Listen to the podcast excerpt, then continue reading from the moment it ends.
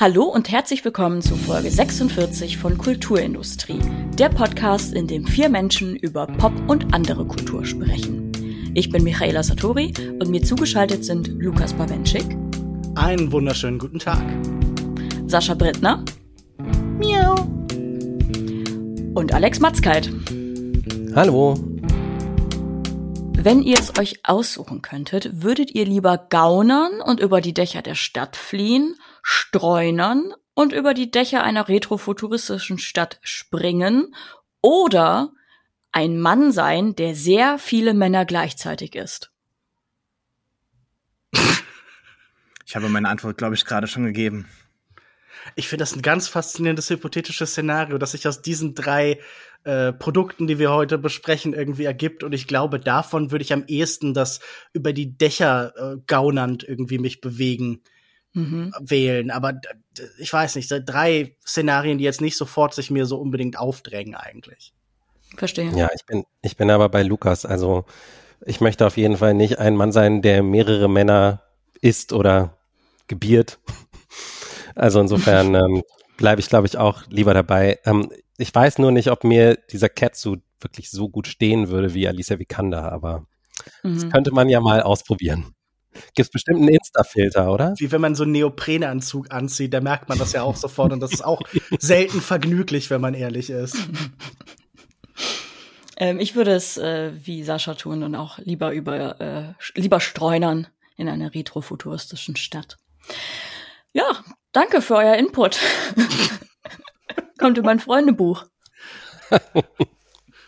Das war die typische Frage, die hatte man immer im Freundebuch, oder? Was ist deine Lieblingsfarbe? Ja. Würdest du am liebsten über die Dächer streuen oder irgendwie in viele Männer dich verwandeln oder durch die Zukunft gehen? Ja. ja. Wobei, Michaela, wäre das für dich nicht mal was, sich in viele Männer zu verwandeln? Nee, ich habe genug Probleme in meinem Leben. so. okay, lass uns anfangen. Äh, unsere heutigen Themen drehen sich um die drei Grundpfeiler einer guten Gesellschaft. SchauspielerInnen, Katzen und Männer. Irma Web, Olivier Assayas Serienadaption seines gleichnamigen Films Stray, ein Action-Adventure-Spiel, herausgebracht von Annapurna Interactive, in dem man als Katze durch eine dystopische Stadt streunert, und Men, der neue Folk-Horror-Film von Alex Garland, in dem eine Frau, gespielt von Jessie Buckley, hm, von Männern verfolgt wird, um es mal ganz simpel auszudrücken. Immerweb ist nicht nur der Kopf einer fiktiven französischen Verbrecherbande aus einer Serie von Louis Feuillade von 1915 oder der Name eines Films von Olivier Assayas, sondern nun auch der Name einer Serie von ebenfalls Olivier Assayas. Wir besprechen heute die Serie, in der Mira, gespielt von Alicia Vikander, im Remake des Serienklassikers die Hauptrolle spielt. Mira ist eine amerikanische Schauspielerin, die gerade up and coming ist und nach dem Blockbuster-Erfolg nun das kleine Arthouse Passion Project annimmt. Der Regisseur René driftet während des Drehs immer weiter in den Wahnsinn ab und am Set generell läuft alles drunter und drüber und ähm, auch Mira verliert sich immer weiter in ihrer Rolle. Eine Protagonistin, die über ein Jahrhundert überlebt. Das an sich ist schon mal was Besonderes und dass Asayas selbst seinen eigenen Film in einen achtteiligen Film erneut dreht, ist auch ehrlich gesagt wild. Wie erging es dir mit dieser Serie, Alex?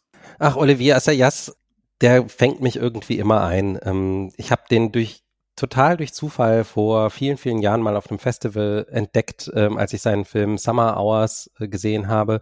Und ich fand damals schon, dass er so eine tolle Leichtigkeit hat in der Schauspielführung und ähm, in der Inszenierung, wo man immer das Gefühl hat, irgendwie alles ähm, ja, ist, ist irgendwie verkopft, aber dabei nicht so schwermütig. Wir, wir reden ja hier öfter mal über so über Arthouse-Filme, die irgendwie äh, dann einem auch so ihre eigene Arthausigkeit so ein bisschen so ständig um die Ohren hauen. Und das, was ich bei Asayas immer äh, toll finde, ist, dass er wirklich Sachen hat, die ja, die gleichzeitig eben so eine Leichtigkeit und so ein Witz und so eine, ja, so eine Zugänglichkeit haben irgendwie, ähm, weil er sich vielleicht auch mit Themen beschäftigt, wie eben dem, dem Showbusiness, ähm, so, das scheint ihn alles äh, zu interessieren und hier macht er vielleicht noch ein paar zusätzliche Zugeständnisse an die Fernsehform, indem das Ganze nochmal dialoglastiger ist, vielleicht als sonst seine Filme. Aber ich fand Emma Webb äh, wirklich ganz super. Ich habe alle acht Folgen auch gesehen und ähm, es hat mich von Anfang an begeistert. Ich finde es super besetzt.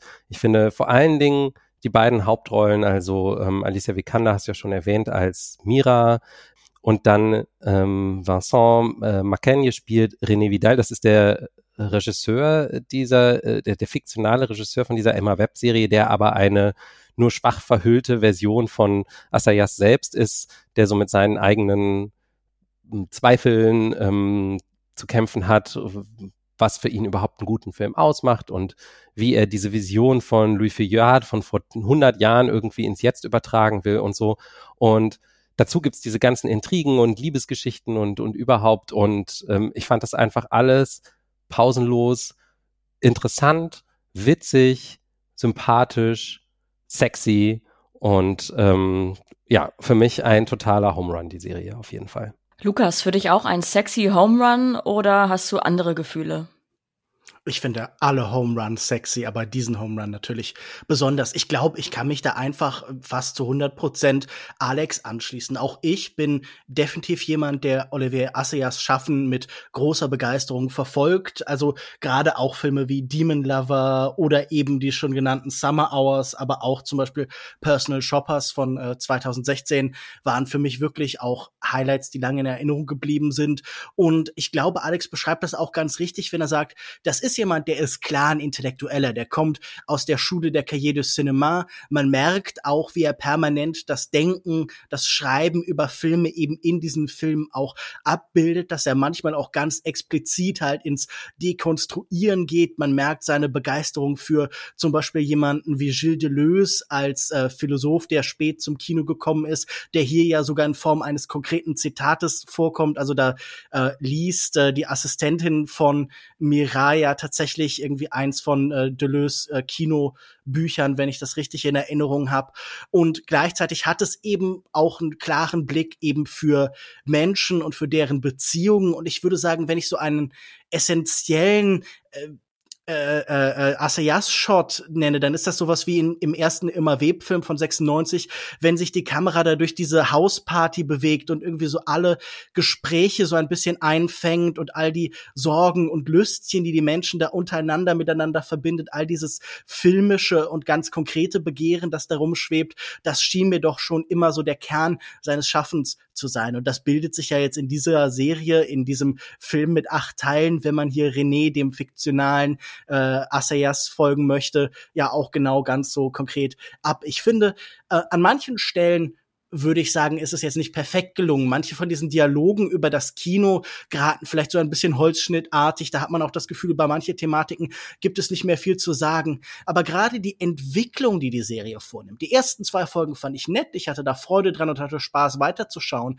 Aber wenn dann nach und nach immer neue Elemente hinzukommen und dann zum Beispiel im Schnitt ganz clever äh, die Neuversion des Films oder der Serie mit der alten kommuniziert, indem die Szenen halt so miteinander verschnitten sind und das dann noch mit der Wirklichkeit und das dann noch mit den Nachstellungen. Das ist ja auch ein Element, das später hinzukommt von äh, dem eigentlichen Dreh von Louis Feuillard von Les Vampires, aus dem eben die ursprüngliche Irma Web-Figur kommt. Also in der Art, wie sich das immer weiter aufbaut und wie dann auch der alte Film tatsächlich visuell zitiert wird und so als ähm, Überblendung eingesetzt wird und wie einfach diese Bruchstücke, diese Diskrepanz zwischen Film und der beschriebenen Wirklichkeit immer dünner wird und das sich dem angleicht, wie das vielleicht unsere Figuren das erleben und wie eben auch Assayas seine Theorien über das Kino als etwas, das letztlich eine spirituelle Dimension hat. Da sagen wir eine ganz konkret auf Geister bezogene Dimension. Ein Thema, das er ja auch schon zum Beispiel in Personal Shoppers erfahren und äh, erprobt hat, das fand ich irgendwie ganz bemerkenswert. Also nach den ersten beiden Folgen hätte ich gesagt, ja, ist nett. Und nach den acht, die ich jetzt gesehen habe, würde ich sagen, das ist, glaube ich, die beste Serie, die ich in diesem Jahr gesehen hat. Und ich fand sie klug und witzig und alles, was äh, Alex eben auch gesagt hat. Kannst du da mitgehen, Sascha? Puh, also ich weiß jetzt gar nicht mehr, was ich noch zusätzlich sagen soll. Also ich habe leider nur die ersten drei Folgen gesehen, bin heute ein bisschen reumütig, was äh, die Hausaufgaben angeht ähm, und kann daher mich aber bisher eigentlich anschließen, was was Lukas und Alex gesagt haben. Nur ich frage mich jetzt, was ich jetzt noch sagen könnte, ohne irgendwie mich zu wiederholen oder zu wiederholen, was, was Sie gesagt haben. Ich finde es gerade echt ein bisschen schwierig. Also ich kann eigentlich nur meinen kurzen Eindruck schildern von diesen drei Episoden und der ist äußerst positiv. Ich hatte großen Spaß damit. Ich unterstreiche gerne noch einmal diese Leichtigkeit, die Alex in den Szenen gesehen hat im Schauspiel und auch, äh, ich glaube, dass die Schauspieler sehr viel Spaß haben mit diesen Rollen insgesamt überhaupt einfach spaßige Rollen, mit denen man gern erstmal abhängt. Denn in den ersten drei Folgen passiert ja relativ wenig bisher noch und diese weiteren Entwicklungen sind mir noch fremd. Insofern, ich freue mich, das weiterzusehen. Ich werde die Serie natürlich vollenden und ähm, ja, finde auch die ganzen technischen Aspekte des äh, Filmemachens jetzt hier, die äh, Lukas äh, aufgezählt hat, die, die sehe ich auch und das macht mir großen Spaß. Also insgesamt ist das eine schöne Serie, ähm, eine sehr hotte Serie auch, finde ich. Alex hat das am Ende kurz erwähnt. Äh, ich fand das auch sehr sexy. Ich finde alle äh, SchauspielerInnen hier in dem äh, Ding wirklich sehr sexy. Ist eine sehr äh, spaßige Serie in der Hinsicht und ähm, ja, bin sehr gespannt, wie das weitergeht. Also ich möchte mich jetzt nicht irgendwie, äh, möchte das nicht irgendwie länger machen. Ähm, ich kann leider nicht in diese ganzen Lobpreisungen einstimmen. Ähm, das ist, glaube ich, gerade zum ersten Mal, dass das passiert hier in dieser Runde, dass ihr drei äh, begeistert seid und ich äh, absolut gar nicht. Ähm, ich fand die Serie eher nervig. Ich ähm, habe es als absolute, ja, fast schon qualvolle Hausaufgabe empfunden, mir diese Serie anzuschauen. Das liegt nicht nur daran, dass ich sie über eine nervige Streaming-Plattform anschauen musste, wobei der man am Rechner eine extra App installieren muss, aber dafür kann die Serie nichts. Ähm, ich fand es ähm, schrecklich selbstreferenziell und um sich selbst drehend, egozentrisch. Ähm, ich finde es spannend zu sagen, okay, es gibt diesen über 100 Jahre alten Stoff. Der wird, wurde dann vor 26 Jahren äh, als Film adaptiert nochmal, um jetzt wieder als Serie oder als achteiliger Film adaptiert zu werden. Und das finde ich eine, ne, das finde ich irgendwie spannend. Also und auf eine Art auch faszinierend zu sagen, dieser Charakter oder diese Serie immer Web lässt mich irgendwie nicht los und deswegen muss diese Figur die Zeiten überdauern und wird immer wieder neu aufgerollt. Vielleicht haben wir in 30, 50 Jahren kommt Asayas nochmal und sagt, warte, ich bin noch nicht fertig. Ich will die VR-Experience von Irma Web haben. Nichtsdestotrotz, ich fand es irgendwie nervig. Ich weiß nicht wieso. Ich weiß, ich fand ein paar Sachen halt ein bisschen witzig und ich weiß auch, dass manche Leute, also manche Rollen absichtlich nervig und unerträglich sein sollten. Und das fand ich an sich gut. Also ich finde es ja immer gut, dass wenn ich jetzt zum Beispiel Figuren hasse, dann heißt es einfach nur, die wurden gut geschrieben. So. Also es gibt ja diesen Charakter von Lars Eidinger, der ist wirklich einfach grauenhaft. Erstmal auch, weil Lars, Lars Eidinger ein Charakter für sich ist. Aber äh, die Rolle, die er spielt, ist wirklich ad absurdum ein Ekel. Der Regisseur, der ein obvious Self-Insert von äh, Asayas ist, ist auch unerträglich. Und ähm, die Serie hatte für mich nur wenige Highlights.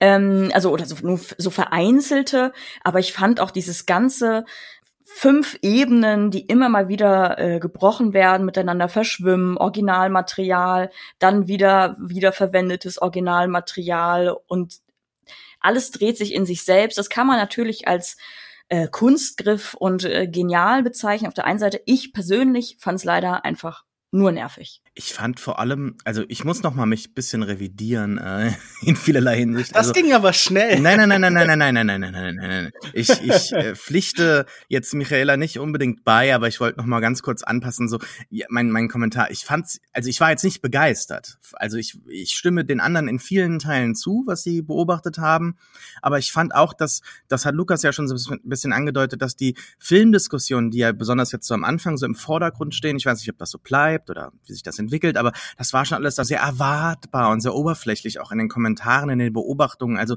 das ist irgendwie so genau das, was man schon auf Filmtwitter seit Jahren halt lesen kann, hört und äh, in Filmdiskussionen, in der Filmkritik schon lange diskutiert wird und auch so breit fertig ist, breit getreten ist, fertig ist. Und ich denke mir halt so, da, da kommt jetzt auch nicht Asayas und erzählt uns irgendwas Neues. Also das fand ich auch ein bisschen nervig, ehrlich gesagt. Die Figuren haben es für mich gerettet und vielleicht, keine Ahnung, war ich auch irgendwie, es ist Horny Season und ich habe das irgendwie so weggeguckt und es hat mich nicht so gestört, während halt sehr schöne Menschen mir das trotzdem nochmal erzählen, als irgendwelche anderen Leute mit hässlichen Avataren auf Twitter. Vielleicht war das dann irgendwie eine andere Ebene.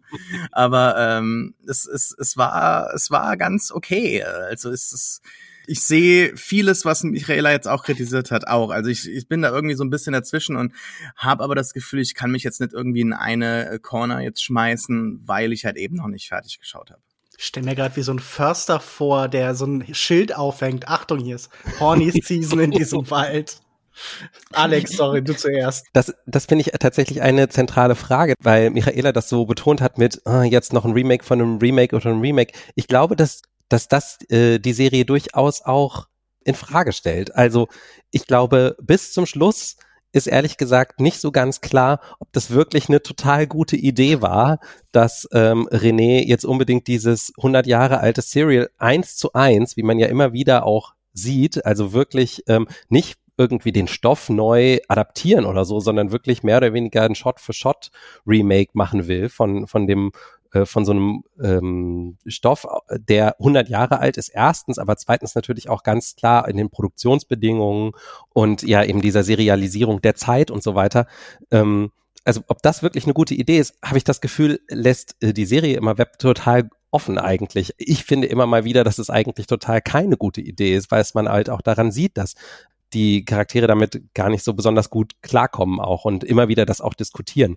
Und klar, ähm, Sascha, du hast natürlich auch recht, diese, äh, diese Filmdiskurse, die da eingebaut ist, Lukas hat es ja auch schon erwähnt, sind an der einen oder anderen Stelle schon auch ein bisschen platt, aber ich habe auch das Gefühl, dass auch da Asayas das irgendwie weiß und deswegen sind die Charaktere ja auch so gebaut. Also Regina zum Beispiel, diese schon erwähnte äh, Deleuze lesende Filmstudentin, Assistentin von Mira, von der Hauptfigur, ist ist zwar irgendwie sympathisch, aber sie ist halt auch so ein krasser Filmsnob, ähm, wie er im Buche steht und, ähm, und damit natürlich schon auch so ein bisschen lächerlich. Und ähm, ich finde auch gerade äh, so ganz zum Schluss die Diskurse, die dann noch aufgemacht wird, da gibt es dann zum Beispiel so eine Szene, wo so eine Runde SchauspielschülerInnen halt so zusammensitzen und sagen, ach René Vidal, was, der hat doch nicht nie was Interessantes gemacht, ist doch irgendwie sowas von von gestern und so.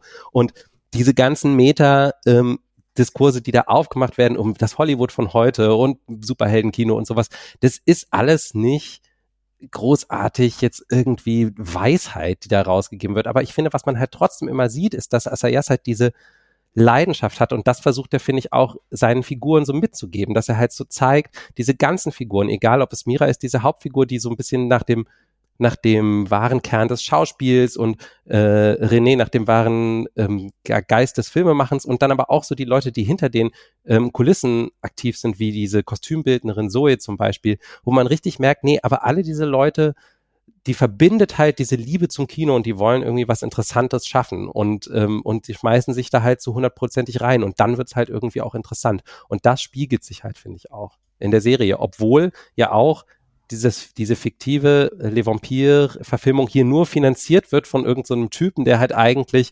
eine äh, Kosmetik- oder Parfumlinie hat und gerne Mira ähm, da als äh, Spokesperson haben möchte und deswegen eigentlich quasi nur dieses blöde Arthouse-Projekt finanziert. Und ich finde, das ist ja ganz schön, weil ich mich auch gefragt habe, warum diese Serie überhaupt produziert wird. Also wir haben uns gerade äh, vor der Aufnahme kurz die Zuschauerzahlen angeguckt und das sind ja wirklich so im Infinitesimalbereich, das sind ja wirklich so Promille und äh, das kann sich ja eigentlich nicht wahnsinnig rentiert haben oder gelohnt haben für äh, HBO und dann ihre Ableger in der ganzen Welt. Aber ich möchte das von Alex auch, glaube ich, noch mal ergänzen. Ich glaube allgemein, dass Asayas jetzt jemand ist, der das ganz lange schon in seinem Werk drin hat. Also im ursprünglichen Irma Web-Film ging es dann natürlich irgendwie um den Erfolg und den Einfluss von Hongkong-Filmen auf Hollywood. Und äh, in diesem Film wird das immer wieder aufgegriffen, wenn wir uns zurückdenken an Clouds of Sils Maria. Da spielt ja Juliette Binoches Charakter auch in so einer Art Superheldenfilm schon mit. Und manchmal hat man das Gefühl, da hat dann auch Oliver Assayas nicht viel mehr beizutragen als, sagen wir mal, Ressentiments, Sachen, die vielleicht richtig sind, aber die jetzt auch nicht die Situation komplexer gestalten, die jetzt nicht wahnsinnig viel Argumente und Thesen ergänzen. Aber ich finde, andere Sachen schafft er eigentlich ganz gut abzubilden, einfach über die Figuren, die wir vorher haben. Und ich glaube, was er macht, was er ergänzt bei dieser Diskussion ist, dass er sie in menschlichen Erfahrungswelten situiert, dass er sagt, guck mal, hier reden jetzt nicht einfach Leute in der abstrakten Lehre über die Frage, wie zum Beispiel mit der Darstellung von sexueller Gewalt umgegangen wird, sondern wir haben hier eine Abstufung von Leuten mit unterschiedlichen Erfahrungen. Und dann haben wir zum einen hier Lars Eidingers Rolle, Gottfried, ich glaube, für mich eins der absoluten Höhepunkte dieser Serie, obwohl ich Lars Eidinger furchtbar finde, aber ich finde, man kann eigentlich gar nicht, als sich irgendwie auch so ein bisschen von dieser Mischung aus Ekel und Enthusiasmus so mitreißen lassen, die diese Figur so ausstrahlt halt, der dann bei dieser Diskussion natürlich irgendwie die Extremposition einnimmt und danach kommt René, der irgendwie sagt, okay, es ist aber auch wichtig, dass Menschen in Kunst das ganz Innerste ausdrücken können und das können dann zum Beispiel auch Fetische sein, Sachen, die für andere Menschen vielleicht unangenehm sind. Und dann hast du da Mira, die vielleicht noch ein bisschen eine andere Position hat. Und das geht dann bis zu den äh, Frauen, bis zu den jungen äh, Leuten am Set, es sind, glaube ich, nicht nur Frauen, die ihn dann in diesem Moment kritisieren für die Darstellung einer Szene. Und ich finde, er schafft es eben ganz gut, immer zu sagen, diese Diskussionen haben Träger und die haben Spektren und die haben eben Nuancen. Und das finde ich irgendwie ganz schön zu sehen. Ich glaube, es gibt nur eine Passage zu Cultural Appropriation, die ich irgendwie so ein bisschen merkwürdig eingeschoben und auch irgendwie sehr komisch eingesetzt fand, wo ich dann auch dachte, okay, du musst vielleicht auch nicht jeden, nicht jede Schlagzeile, die du irgendwo gelesen hast, nochmal umsetzen. Aber insgesamt fand ich schon, dass er an viele von diesen Themen dann doch erstaunlich nuanciert geht und dadurch, dass er sie eben in Figuren verortet, da auch so ein bisschen neue Perspektiven zu findet und nicht nur einfach Twitter-Diskurs reproduziert. Wie fandet ihr, dass äh, Asayas ähm sich selbst ja da reingeschrieben hat, inklusive des, der Verarbeitung seiner gescheiterten Ehe mit der ähm, Maggie Chang. Genau. Ähm, so eine also der, der, großen Hongkong-Schauspielerin und damals die Hauptdarstellerin von Emma Web. Genau. Ähm, wie fandet ihr diesen, diesen Spin, also diese Self-Therapy äh, des Regisseurs im Serienstoff? was ja quasi den, den selbstreferenziellen Turn äh, quasi vollendet. Ich dachte in diesem Moment, gerade wenn dann wirklich diese Figur auftaucht und das Ganze ist auch so ein bisschen, man fragt sich natürlich sofort, okay, wenn es dann darum geht, hast du mit, äh, wie heißt sie, Vivian Wu heißt sie dann, glaube ich, in der Serie, oder? Ich habe das nicht mehr genau im Kopf. Hast du irgendwie Kontakt zu der aufgenommen? Fragt man sich natürlich auch, okay, hat er denn Maggie Jung in diesem Moment dann irgendwie gefragt, ob das okay ist? Gibt's da noch irgendeine Beziehung? Und ich habe sofort gedacht, das ist riskant. Das kann total schief gehen, das kann total unangenehm werden. Aber für mich fühlte sich in diesem Moment wirklich sehr ehrlich aus an und äh, als würde jemand da so ähm, mit diesem Mittel der Autofiktion halt wirklich sich selbst hinterfragen und damit auch allgemeiner halt die Fragen stellen. So, was machen wir mit Kunst? Wie, in welche Beziehung setzen wir Kunst zu unserem Leben? Ich habe, glaube ich, in der letzten Folge schon gesagt, wir sind ja so ein bisschen in so einer Ära von Autofiktion. Also wir haben ja irgendwie über Edouard Louis und über Emmanuel Carrère und ähm, äh, Karl Ove Nausgaard und sowas geredet. Und ich glaube, da kann man Olivier Assayas 100% auch in so eine Reihe stellen. Also er folgt da sicher auch einer Tendenz, die populär ist. Aber ich finde, man merkt eben auch, dass diese Beziehung zwischen Wirklichkeit und Kunst Kunst beleben kann und der eine Kraft gibt. Und es muss nicht jeder, keine Ahnung, Hemingway sein, der irgendwie fünf Jahre durch die Welt reisen muss, bevor er was Neues erzählen kann, sondern man kann eben auch vermeintlich triviale Erfahrungen halt eine ganz schmerzliche Unmittelbarkeit verleihen, indem man sie so reproduziert. Aber ich fand spannend, wie die anderen das erlebt haben. Ja, ich fand das schon, glaube ich, für tatsächlich vielleicht auch den schwächsten Teil der Serie. Ähm, wie generell diese Gespräche mit der, seiner Therapeutin manchmal, also vor allen Dingen in dem allerletzten Gespräch wird es dann nochmal richtig deutlich, aber so ein bisschen zu sehr zu so einem ja, wie nennt man das, wenn sich Leute einfach immer nur so gegenseitig die Stichwörter geben? Irgendwie dazu wird es dann manchmal so ein bisschen. Und äh, da kann ich verstehen, Michaela, wenn das zum Beispiel was was dich irgendwie eher abgestoßen hat, weil ähm, ja, wie gesagt, ich fand es den schwächsten Teil. Ich habe dann auch gedacht, nee, komm, lass mal lieber zum zum eigentlichen Film zurückkehren. Den finde ich spannender. Sorry, aber den gemeinen Kommentar kann ich mir nicht verkneifen. Also hat, er hat doch offensichtlich Therapie gehabt. Warum dann eine achteilige Serie machen für HBO, die halt nur 30.000 Leute gucken? Das ist so.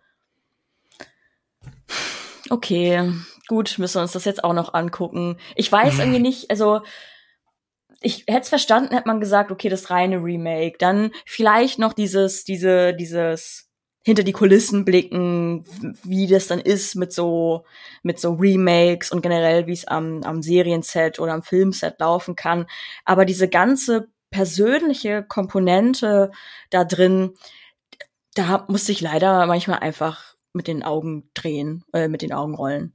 Na gut, man sagt den Leuten immer, sie sollen über das schreiben, was sie kennen. Und sich selbst kennt man nun mal sehr gut. Und ich würde es auch sagen, und das ist jetzt gar kein Vorwurf spezifisch gegen dich, sondern ich glaube halt gegen allgemein diese Tendenz, die ich manchmal erlebe. Es ist schon was wahnsinnig Biederes und Bürgerliches in diesem Gedanken, dass die Leute doch vielleicht irgendwie stattdessen lieber in Therapie gehen sollten. Ich glaube, wir brauchen, wenn dann irgendwie mehr Kunst, die auf eine unangenehme Weise und auf vielleicht, vielleicht eine, eine übernahe Möglichkeit persönlich ist, als halt noch mehr Komiteekunst, die halt irgendwie, glaube ich, uns stärker überall angeboten wird. Ja, da stimme ich dir ja zu. Es geht nur darum, also ich gehe ja, ich sag ja nicht, äh, er hätte lieber Therapie machen sollen, statt Kunst zu machen. Mhm. Es geht mir eher darum, dass er die Therapie ähm, in dem Film macht, auch noch zusätzlich, dann da diese ähm, fiktive Katharsis erlebt mit seiner Ex-Frau oder seiner Ex-Muse dann auch und ähm, diese dieses ganze um sich selbst drehen so und das dann in in diesen Serienkontext packen äh, mit Irma Web und natürlich ist das das auch wieder eine Selbstreferenzialität in sich. Also ohne Irma Web, den Film, hätte es die Ehe zu seiner Frau wahrscheinlich nicht gegeben. Das heißt, an sich ist das ja schlüssig ähm, und dann für sich auch als Werk an, äh, zu sehen. Ich fand es einfach nur für mich persönlich nervig anzusehen. Also ich sehe das wie Lukas. Ähm, ich glaube, der hat sich schon damit extrem auseinandergesetzt. Also diese Therapie, die ja auch in der Serie gezeigt wird, die wird wahrscheinlich bereits stattgefunden haben und diese Erkenntnisse, die dort dann auch kommen und diese ähm, Momente der Katharse, die, die sind ja dann auch, glaube ich, bereits passiert und die werden dann jetzt nur noch mal in der Kunst reflektiert. Also ich, ähm, also wenn mir HBO Geld geben würde, um mich derart mit mir selbst noch mal zu beschäftigen, ja gerne, super, warum nicht? Und ich finde, in dieser Selbstbeschäftigung kann man ja auch einen Wert erkennen oder eine, eine Erkenntnis erfahren, nämlich wie wird's denn besser? Naja, indem man sich mit sich selbst beschäftigt. Ich glaube, dass diese äh, Forderung oder oder dieser dieser Ansatz eben, ja, dann mach doch mal was anderes, was auch für den Zuschauer irgendwie so einen Servicegedanken hat. Das kommt ja nicht von innen, sondern man man bringt dann was an den Zuschauer heran und erhofft sich dann vielleicht als Kreativer aus dieser Erfahrung dann selbst noch mal was ziehen zu können. Mhm. Ich glaube aber, das ist ein falscher Ansatz, beziehungsweise das kann manchmal so auch funktionieren von mir aus, aber ich denke, dass hier ja ganz deutlich zu erkennen ist, dass es eben nicht so war, sondern dass es ihm viel gebracht hat, nochmal diese Erfahrung auch nochmal zu reflektieren oder anderen ähm, zugänglich zu machen und ähm, das als Erkenntnisgewinn am Ende vielleicht auch als Zuschauer zu haben, eben, dass man halt eben auch manchmal sich sehr gerne mit sich selbst sehr lange beschäftigen kann, dass es dann einem auch besser geht, ist, glaube ich, ähm, durchaus wertvoll. Und also ich will das auch nicht relativieren, ich kann das sogar nachvollziehen. Also ich finde ja auch so, wenn man das so von außen beschreiben würde mit all seinen Metaebenen, dann wäre ich wahrscheinlich auch dazu geneigt, das ein bisschen anstrengend und vielleicht auch nur auf eine Weise narzisstischer zu finden. Also auch gerade das Ausstellen der eigenen Schwächen kann ja genauso halt Teil des des großen künstlerischen Narzissmus halt sein.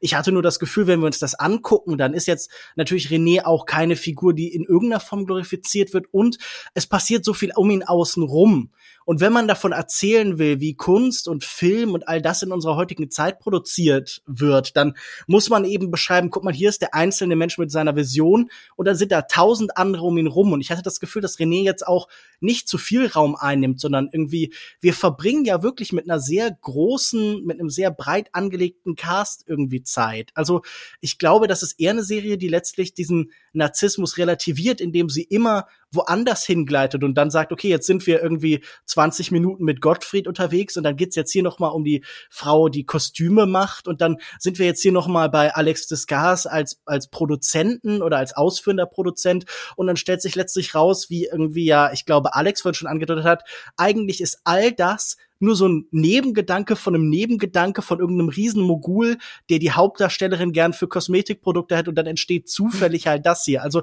diese Idee, dass die Kunst die dann Leuten wie uns hier zum Beispiel oft irgendwie bedeutsam erscheint und über die wir lange Gespräche führen, dass die halt wirklich so ein Abfallprodukt ist, dass sie wie so abgeschnittene Fingernagel von Titanen sind. Das relativiert dann schon auch diese Machtposition des großen Künstlers irgendwie schon sehr stark, finde ich. Ich glaube, das war einfach dieses Ding, was mich so gestört hat. Aber ihr drei fandet die Serie fantastisch und immer Web könnt äh, ihr euch auch immer noch anschauen, nämlich auf der Streaming-Plattform Wow. Die heißt wirklich so. Wow. Es war ehemals Sky Ticket und äh, ist, wenn ich das richtig gesehen habe, noch bis Ende September verfügbar.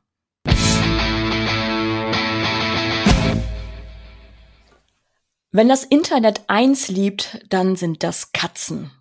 In Stray von Blue 12 Studio, veröffentlicht von Annapurna Interactive, spielt man eine Streunerkatze, die sich in eine von Robotern bevölkerten, dystopischen und retrofuturistischen Welt verirrt. Das Ziel ist es, zur Katzenfamilie zurückzukehren, die man am Anfang kennenlernt. Dabei bekommt man dann als Spieler in Hilfe von einer kleinen Drohne namens B12 und man erforscht die Welt, sammelt Gegenstände, löst kleine Quests und hilft den Robotern, ihre triste Welt zu verlassen und kämpft gegen kleine Blobs namens Zurks. Das Spiel kam zum Zeitpunkt der Aufnahme vor etwas über einer Woche raus und das Internet liebt es. Sascha, du hast das Spiel vorgeschlagen. Kannst du diese Liebe teilen? Nein, na, natürlich doch. Absolut. Ich äh, habe dieses Spiel entdeckt im Jahr 2016, als ich noch ein aktiverer Blogger war und habe bereits damals darüber geschrieben und gesagt, wenn das einmal rauskommt, wird das wahrscheinlich sowieso mein Spiel des Jahres. Jeder, der mich kennt, weiß, ich liebe Katzen. Ich habe selber sehr viele Katzen in meinem Leben gehabt und habe jetzt auch eine und bin sehr glücklich darüber, dass dieses Spiel doch ja sehr gut geworden ist. Ich bin auch nicht ganz durch, habe mir das bisschen aufgehoben. Es ist ein bisschen so, wenn ich Sachen bekomme, die ich sehr mag, auf die ich mich sehr freue, dann möchte ich die nicht sofort so verzehren. Es ist ein absolutes Wunder, wie schön dieses Spiel geworden ist. Also es war schon immer so klar, dass das halt so ein Spiel wird, wo die Presentation wichtiger oder mehr im Vordergrund steht als jetzt zum Beispiel das Gameplay. Es war natürlich bis zu diesem Jahr oder glaube ich bis zum letzten Jahr, da kam der erste Gameplay Trailer raus oder es gab so Footage, ein großes Mysterium. Ja gut, okay, jeder liebt dieses Spiel schon bereits in der Entwicklung, aber was wird man denn ultimativ da machen? Also worum geht es denn vor allem auch? Ich finde es ist ein wunderbares Spiel geworden auf einer grafischen Ebene. Es ist äh, wunderbar umgesetzt worden, diese Idee dieser City, die da äh, Roboter hat und äh, Cyberpunk-Elemente verbindet mit dann so postapokalyptischen Bildern und dazwischen ist irgendwie so eine Katze, die wirklich perfekt umgesetzt wurde. Es gibt viele Computerspieltiere in den letzten Jahren, die wichtig geworden sind oder überhaupt wie wichtig oder großartig zum Beispiel dieses Pferd in Red Dead Redemption 2 äh, umgesetzt wurde und jetzt haben wir hier eine Katze, die wirklich auch sich fantastisch anfühlt. Ähm, ich habe mir natürlich auch ein bisschen bei dem Gameplay äh, freiere Möglichkeiten ähm, erhofft. Ultimativ bin ich aber, glaube ich, dankbar, dass es jetzt so begrenzt ist. Also jeder von uns hat vielleicht gedacht oder war überrascht, dass man immer nur am Ende irgendwie am, am Rand von irgendeinem Objekt dann A drücken muss oder, oder äh, Leertaste, um dann auf das nächste Objekt zu springen. Und äh, man kann sich also nicht so krass frei bewegen. Aber ich glaube, wenn man dann so als Katze durch diese Stadt, wenn sie einem vertraut ist, so ein bisschen saust, ist das eigentlich ganz nett, weil man dann plötzlich äh, gar nicht mehr so viel nachdenken muss. Ich finde, das Spiel ist sehr zugänglich und hat daher auch so ein schönes Pacing. Man kann sich nie wirklich groß verirren und es ist auch nicht wirklich tief, aber es ist einfach ein sehr, sehr süßes Spiel mit ganz vielen kleinen Details, die wir hoffentlich gleich noch ähm, erwähnen werden. Da haben wir bestimmt Zeit dazu, nachdem wir uns ein bisschen noch mehr echauffiert haben über dann doch schon vielleicht die enttäuschende Spielwelt. Die sieht zwar natürlich schön aus, aber was ist drin? Das ist natürlich jetzt eine Frage, äh, wo man äh, ja wahrscheinlich draufhauen kann. Ich bin gespannt, was die anderen zu sagen haben. Na, Alex konnte es ja leider nicht spielen und hat sich dementsprechend Gameplay-Videos angeschaut. Wie hat es dir denn gefallen? es scheint sich ja zumindest so Stück für Stück ganz interessant aufzubauen. Also, dass man wirklich erstmal so nur so Katzensachen macht und dann kriegt man diese Drohne und dann erfährt man mehr über diese über diese Welt und ähm, das würde mich dann jetzt halt auch von euch interessieren. Ähm, hat man denn überhaupt ein Interesse an dieser Story oder ähm, die, die irgendwie eigentlich ganz interessant war mit irgendwie zwei verschiedenen Arten von so robotischen Menschen, die irgendwie gegeneinander kämpfen. Die einen sind im Untergrund, die anderen nicht mehr oder irgendwie so. Also hat dieser Adventure-Aspekt, dieser, dieser Story-Aspekt, äh, treibt der einen irgendwie voran? Interessiert einen das? Oder will man eigentlich die ganze Zeit nur der Katze beim Katzensachen machen zugucken? Lukas hat dir gereicht, der Katze beim Katzensachen machen zuzuschauen. Ich meine, du hast immerhin äh, durchgespielt, alter Gamer. Äh, war gut? Nein, war ganz furchtbar. Ich habe das Gefühl, ich respektiere das Spiel so sehr wie es mich, nämlich kein bisschen. Ich glaube, anfangen möchte ich bei der Argumentation dazu bei einem Twitter-Account namens Can You Pet the Dog? Also kann man den Hund tätscheln oder streicheln, der auf über 500.000 Follower hat und der nichts eigentlich anderes macht, als überprüfen schon seit einer ganzen Weile, ob man bei Videospielen Hunde zuerst oder auch Tiere im Allgemeinen streicheln kann. Und ich habe irgendwie das Gefühl, man hat diesen Kerngedanke, diese Erfahrung, dass Spieler sich diese bestimmte Art von Interaktion mit anderen Wesen, vor allen Dingen mit Tieren wünschen, äh, zum Kern genommen, um daraus eben dieses Meme-Spielchen hier zu erschaffen. Und wie du schon gesagt hast, ähm, wenn man sich diese ganzen Mechaniken, die hier angeboten werden, also es ist ja später im Verlauf ein Schleichspiel, es ist ein Actionspiel, wo man vor so äh, Roboterzecken wegrennt, es ist ein Adventure, es ist so ein Suchspiel eigentlich wenn man sich all diese Elemente anguckt, die so etwas lieblos zusammengepflanscht werden, dann ist das Kernelement tatsächlich ja die niedliche Katzensimulation. Es geht darum, so eine Niedlichkeitskultur zu bedienen, die wir fast überall heute haben. Also ich denke an so Sachen wie, keine Ahnung, Paddington oder so oder diese komischen Versuche von Wholesomeness, die irgendwie auch so eine eigene mimetische Dimension bekommen haben oder das, was der Filmkritiker äh, David Ehrlich, ich glaube, positiv gemeint als Nice Core beschrieben beschrieben hat, aber wo ich sagen würde,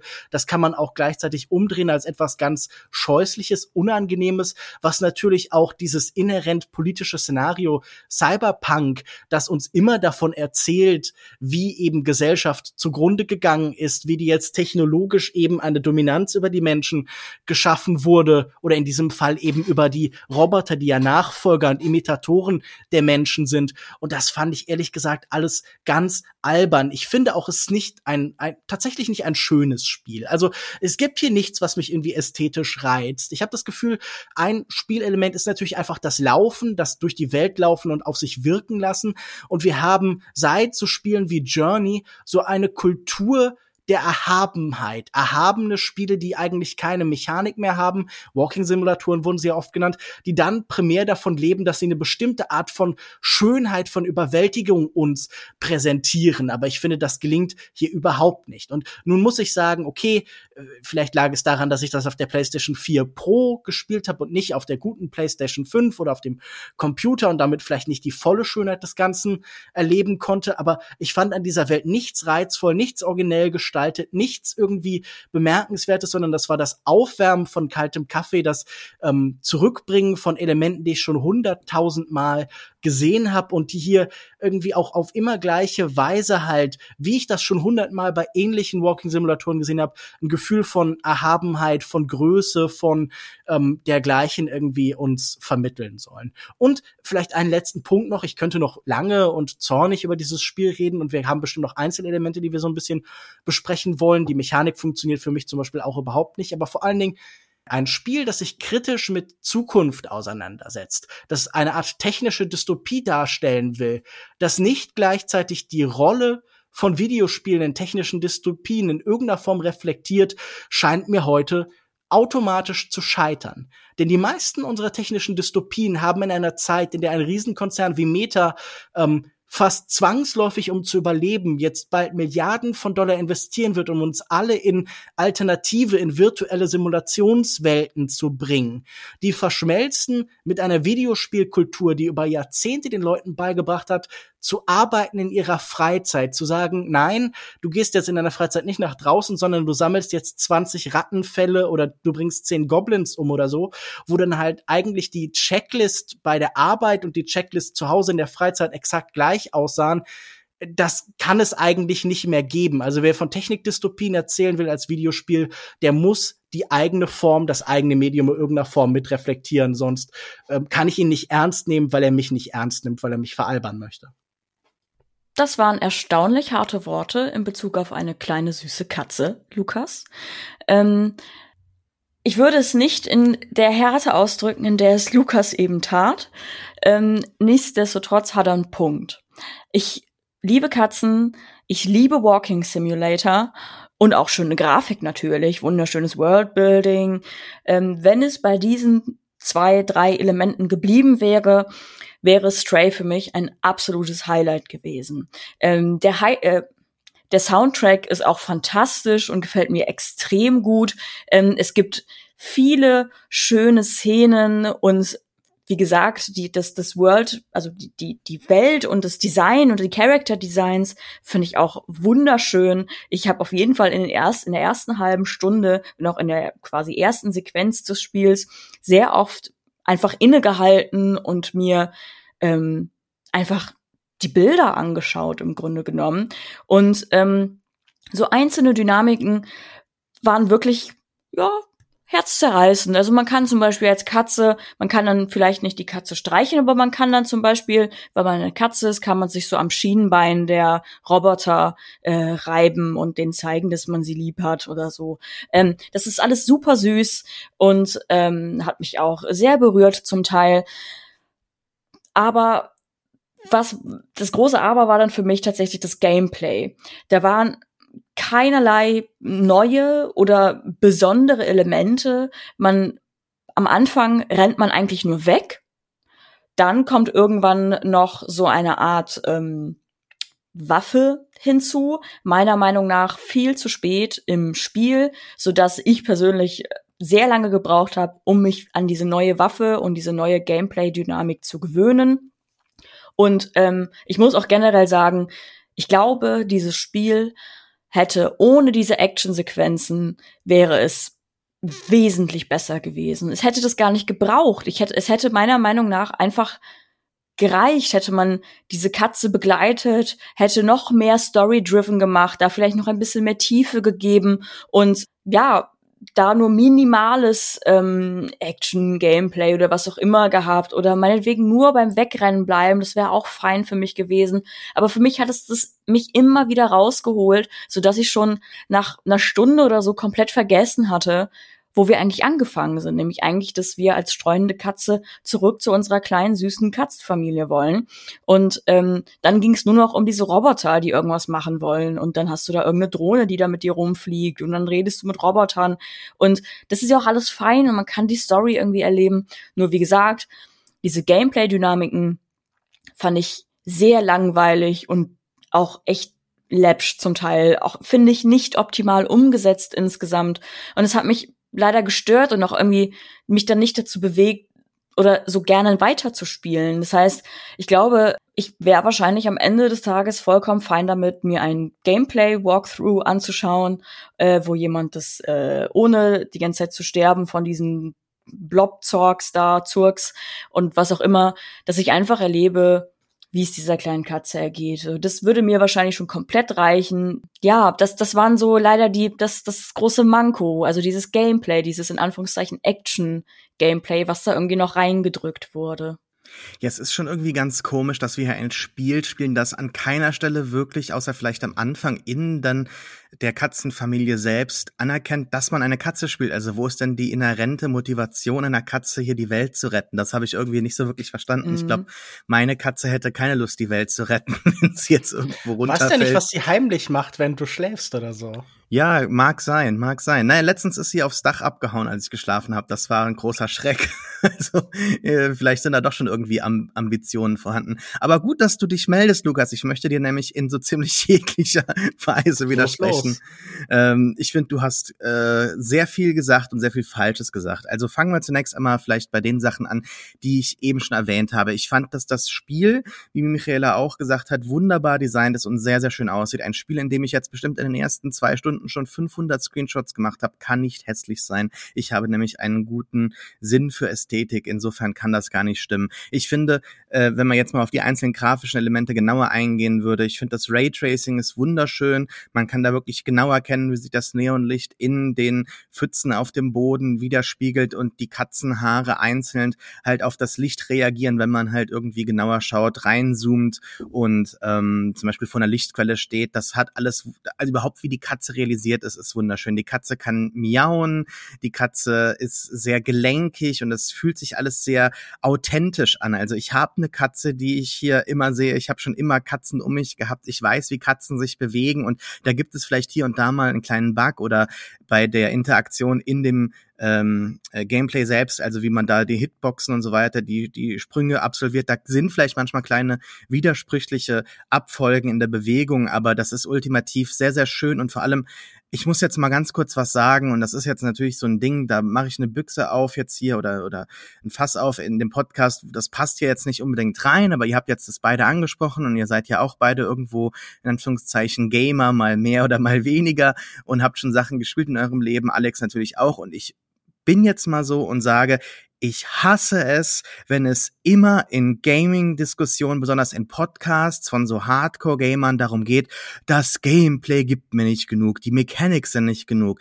Ich möchte eine Erfahrung haben und ich liebe es, wenn ich so kleine Spiele habe, die ich in einer Sitzung wie, quasi wie so in Trance durchspielen kann. Ich liebe das und da gibt es so einen absoluten Fetischismus, der sich immer am Gameplay abreibt so und halt sagt, ah, ich brauche jetzt Mechanics, das muss um. Ich hasse das, wenn es immer darum geht, ja, da gibt's mir nicht genug Mechanics, ich habe nicht genug Freiheit und so weiter. Ja, mein Gott, dann spiel Rocket League oder geh irgendwie in eine andere Sandbox oder keine Ahnung, mach irgendwie äh, den, den, den Gary's Mod an oder sonst was. Es geht hier um eine Präsentation, wo äh, die Präsentation der Geschichte und der Welt im Vordergrund stehen und die Gameplay-Elemente so ein bisschen zurückgenommen sind, wo es so eine, um so eine oftmals auch, finde ich, äh, am Stück zu erfahrende Geschichte geht wie Michaela sagt, eine reduzierte Variante, noch weniger quasi, äh, wäre viel besser gewesen, ohne zu kämpfen, einfach nur die Katze sein, diese Welt erkunden und den Weg rausfinden, vielleicht indem man ein paar Leuten was hilft, was von A nach B bringt, das wäre viel erfolgreicher gewesen, finde ich, als das jetzt hier versucht wird, weil da muss man dann eben erfinden, da muss man Sachen halt reinbringen, die vielleicht auch gar nicht hier so rein gehören und dann fallen diese Sachen viel stärker auf. Aber wenn die Katze rüberläuft, durch diese erste Slum-Welt zum Beispiel und über Dächer springt oder auch vor diesen Monstern da entkommt, das fühlt sich sehr flüssig an, das spielt sich auch flüssig und das spielt sich genauso an, wie ich es dann in diesem Moment haben möchte. Ich möchte da gar nicht größer nachdenken, wo gehe ich jetzt hin, wo springe ich genau hin, schaffe ich diesen Sprung oder wie auch immer, sondern ich möchte diese Erfahrung haben, dass ich gerade eine Katze bin in dieser wunderbaren Welt, die irgendwas Geiles macht. Also ich wollte nur sagen, ich wollte ja explizit kein Gameplay. Ich wollte explizit einfach nur eine süße Katze sein, die durch die Gegend läuft und irgendwann zu ihren anderen süßen Katzen zurückkommt. Also wie gesagt, da würde ich dir auch zustimmen. Für mich hätte gereicht, keine Action in Anführungszeichen Sequenzen, keine Fight Scenes, keine Blazer Pew Pew Sachen. Wäre ich vollkommen fein mit gewesen. Für mich hat es dann halt einfach das Spiel äh, ein bisschen kaputt gemacht und mich daran gehindert, mich ganz dem Spiel hinzugeben. Ich hätte noch gerade ganz kurz einen letzten Punkt. Ich mache es auch ganz kurz. Und zwar, äh, das ist das, was mich am meisten gestört hat, vielleicht an dem, was Lukas gesagt hat, nämlich diese komplette Verneinung von äh, Eskapismus. Ja, also das, das, äh, was ich da gemerkt habe in, in deiner äh, Meldung, vielleicht kannst du es nochmal genauer klarifizieren, aber äh, ich möchte manchmal auch irgendwie abschalten von der Welt. Natürlich befinden wir uns hier dann im Cyberpunk-Genre, wo man dann gewisse Aspekte definitiv äh, reflektieren muss, weil, wie du sagst, es ist inhärent politisiert. Insofern, das ist in Ordnung, hier vielleicht nicht, aber das klang irgendwie fast schon so ein bisschen als das Abtauchen in eine Spielewelt generell äh, Gamern als, als Kritikpunkt vorgeworfen wird und wo dann auch Elemente von unserer kapitalistischen Arbeitswelt in das Spiel übertragen werden. Also Entschuldigung, das, das, sind, das sind dann auch freiwillige Aspekte oftmals, das sind keine Unterwürfungs äh, äh, Bewegungen, die man da vollzieht. Also das fand ich doch schon alles sehr, sehr negativ, Lukas. Deshalb bitte, ich gebe dir die Chance, äh, sei mal da positiver, weil ich glaube, das siehst du doch irgendwie viel zu verkrampft, oder? Also kannst du es doch nicht wirklich meinen. Doch, ich meine das, glaube ich, sogar noch radikaler. Ich glaube, Spiele disziplinieren uns inhärent. Ich glaube, in Spielen ist kein Spiel. Ein Spiel wäre ja etwas Freies, etwas Ungezwungenes, etwas, das eben ohne Kontrolle mit unseren eigenen Mitteln ist. Während die meisten Spiele darauf hinauslaufen, uns eben, wie du schon eigentlich sehr präzise beschreibst, uns durch Mechaniken zu unterwerfen, uns bestimmte Rhythmen aufzuzwingen und uns und eine, die Ordnung einer Welt vorzugeben, wie so ein, ein, ein, ein Sklavenbesitzer oder so. Und ich finde, gerade in diesem Spiel ist das ja total paradox, weil genau das, was du beschreibst, ist ja das, was ich fordere. Ich glaube, Sascha, wir sind ja ja eigentlich keine Gegner. Wir wollen ja eigentlich dasselbe. Du wolltest diese Erfahrung als Katze. Und das bietet das Spiel ja nun überhaupt nicht. Am Anfang vielleicht ein bisschen, aber dann wird es doch so zugemüllt mit Mechaniken. Also, ich meine, was ist die authentische Erfahrung einer Katze? Ja, dass ich acht Notenblätter sammle für den Musiker oder so, um ein Badge zu kriegen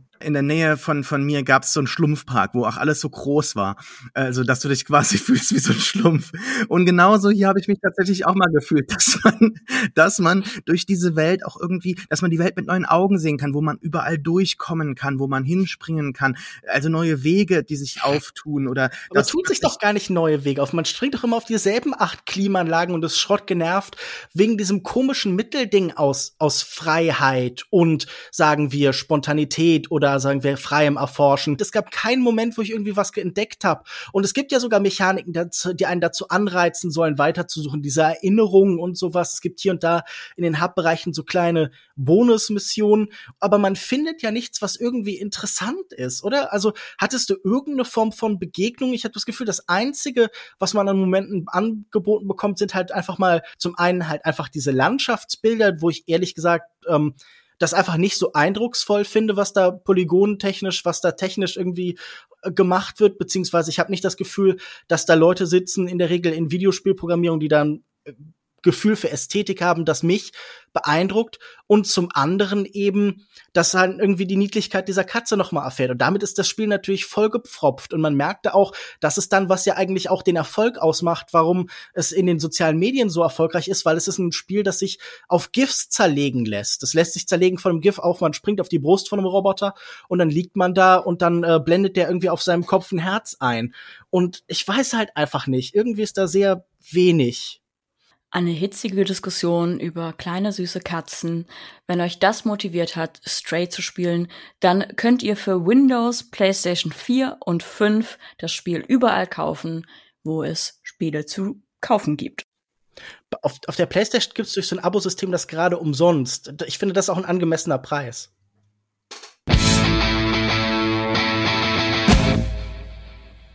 Harper braucht nach dem Tod ihres Ex-Mannes James eine Auszeit und nimmt sich die in einem wunderschönen Landhaus im kleinen Dorf Kotzen. Ihr seltsamer Vermieter Jeffrey zeigt ihr das kleine gemütliche Haus und gibt ihr Tipps für den Urlaubsort. Die Natur ist malerisch und idyllisch, doch schon bald bemerkt Harper, dass in diesem Dorf irgendwas nicht stimmt. Die Männer im Dorf feinden sie an, nackte Männer erscheinen in ihrem Garten und sie wird angegriffen. Der absolute Horror entfaltet sich innerhalb kürzester Zeit und es wird immer absurder. Lukas, war dieser Film auch für dich der absolute Horror oder konntest du ihm was abgewinnen?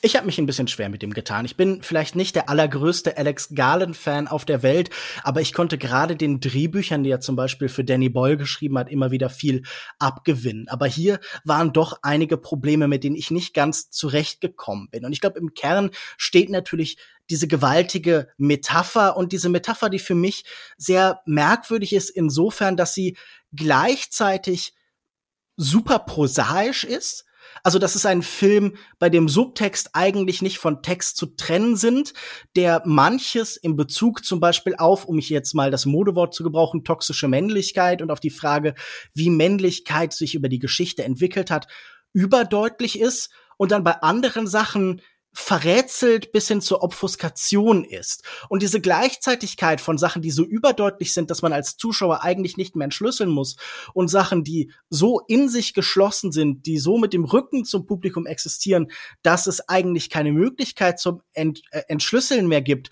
das fand ich auf irgendwie komische Weise frustrierend. Und ich mochte auch eigentlich nicht, wie der strukturell aufgebaut war. Dieses Gefühl, alles ist dominiert von Rückblenden. Das heißt, wir sind eigentlich nie im Moment, sondern wir sind eigentlich permanent in diesem traumatischen Tag in Harpers Leben, der immer und immer wieder aufpoppt und dem wir nicht entkommen, der diesen ganzen Sachen hier eine ganz dünne Ebene von Psychologisierung irgendwie gibt. Das fand ich wahnsinnig frustrierend. Ich finde, Alex Garland ist immer noch jemand, der tolle Charakterdesigns entwickelt, jemand, der ein ganz spannendes Auge hat für, sagen wir, Kreaturen und Monster und dergleichen. Also ich denke auch an Annihilation zurück, das auch einfach irrsinnige Entwürfe hat. Aber ich habe das Gefühl, alles, was dann eben darüber hinausgeht, das hat mich nicht wahnsinnig überzeugt. Ich fand diesen Film nicht wahnsinnig gruselig, nicht wahnsinnig spannend, nicht wahnsinnig clever, sondern ich fand ihn gut designt und das war dann leider auch schon alles, was ich zu ihm positiv zu sagen habe. Ich war nicht so angetan. Sascha, wie ging's dir? ziemlich anders. Ähm, ich kann das aber nicht so wirklich erklären.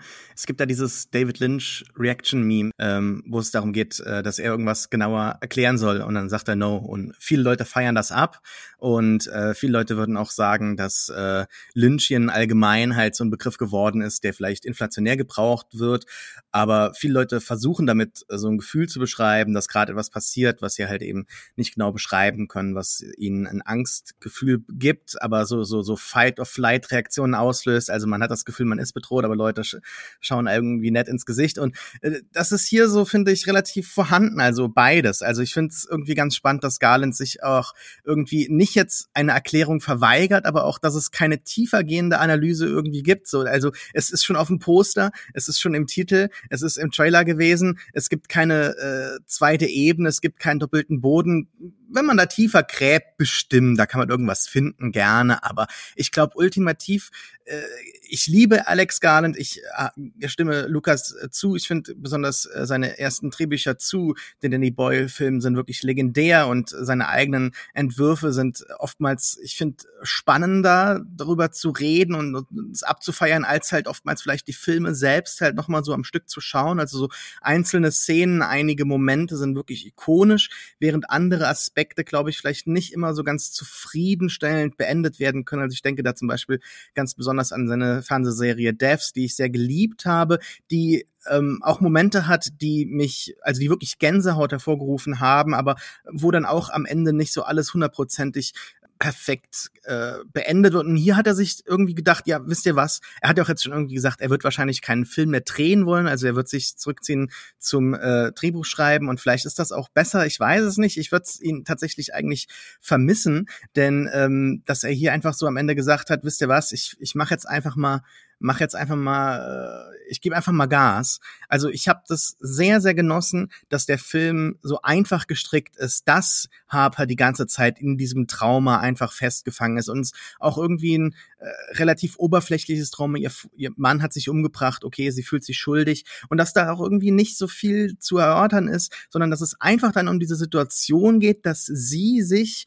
vielleicht fälschlicherweise. Ich, ich fand es sehr, sehr schön, dass manchmal ein Film einfach eine Idee hat und, und die relativ gut umsetzt. Also ich, ich mag Versteck spielen, ich mag Fangen spielen. Ich habe das als Kind gemocht und ich würde das heute auch manchmal noch gerne spielen. Es gibt keine Möglichkeiten, das irgendwie ohne weirde Diskussionen irgendwie mal so in den Raum zu bringen. Aber ich, ich fände das heute irgendwie noch total spannend.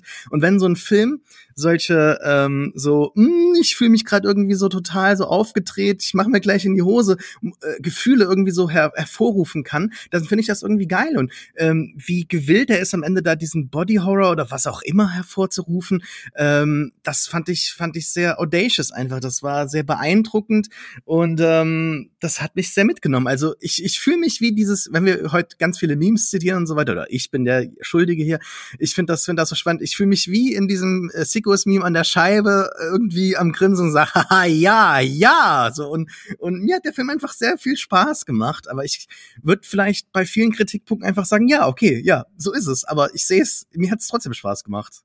Alex, hat der Film dir auch Spaß gemacht? Ja, hm, nö.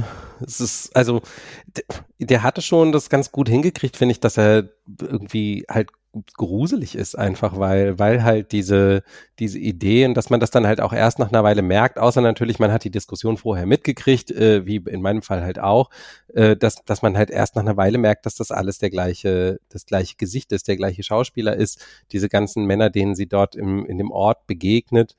Ähm, das ist schon irgendwie eine gruselige Idee und dann äh, die zweite, das zweite Element, was er reinbringt, was ja irgendwie auch gar nichts direkt mit allem anderen zu tun hat, ist ja dieses von dem Green Man. Das ist ja so eine Figur, die man ähm, in Großbritannien vor allen Dingen in Kirchen, Schnitzereien und so weiter immer wieder findet. Ich kann mich selber noch dran erinnern, als mir das äh, in meinem Erasmus-Semester mal äh, irgendwo auf einem Ausflug an einer Kirche gezeigt wurde ähm, so ein Naturgeist, also da, wo sich so das Heidnische und das Christliche irgendwie äh, so begegnen, der sich ja irgendwie anscheinend dann da am Ende irgendwie manifestiert äh, in diesem Ort.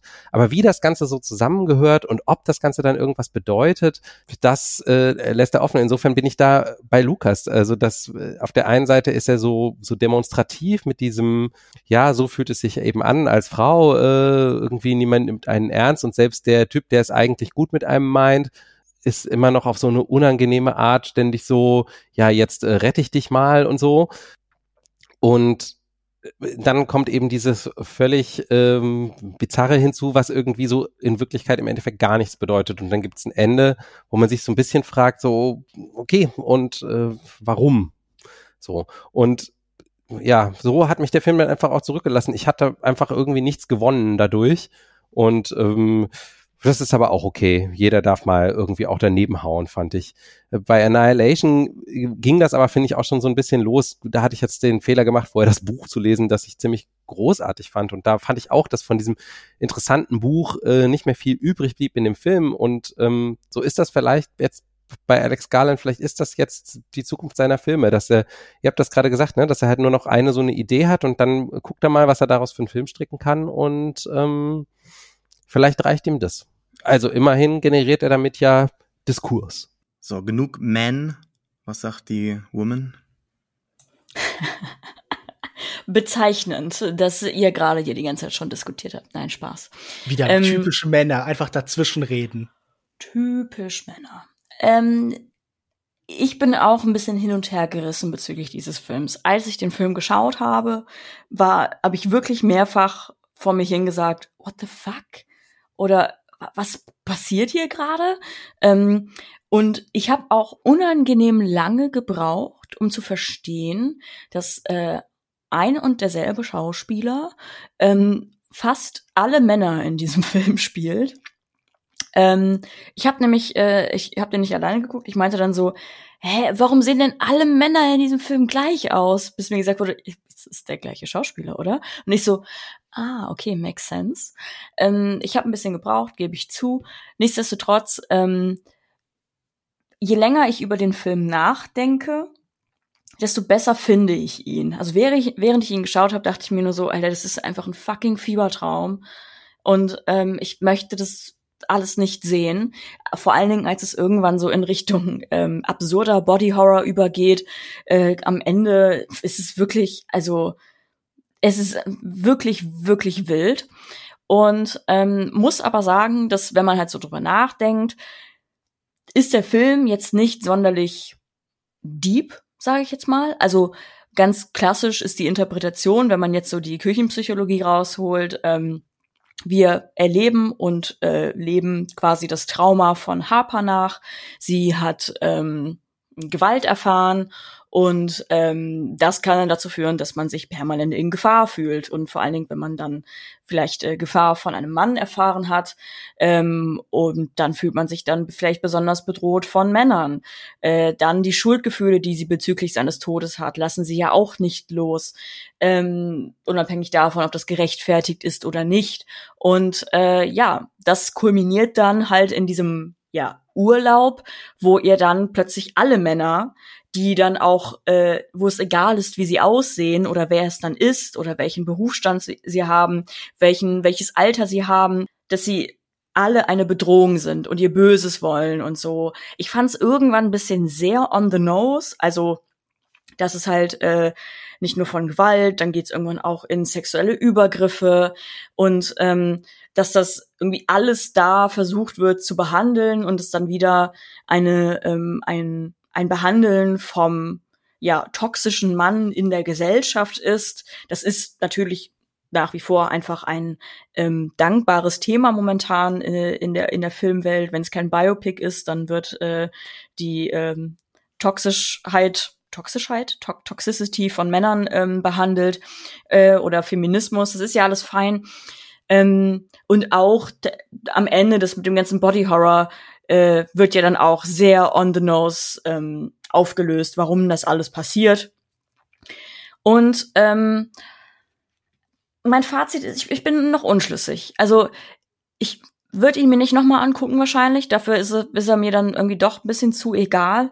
Nichtsdestotrotz ähm, würde ich jetzt auch nicht sagen, das war eine absolute Katastrophe. Ähm, ich, das war absolute Zeitverschwendung, sondern es war ein Erlebnis. Das Erlebnis, was ich bei Stray vielleicht nicht hatte.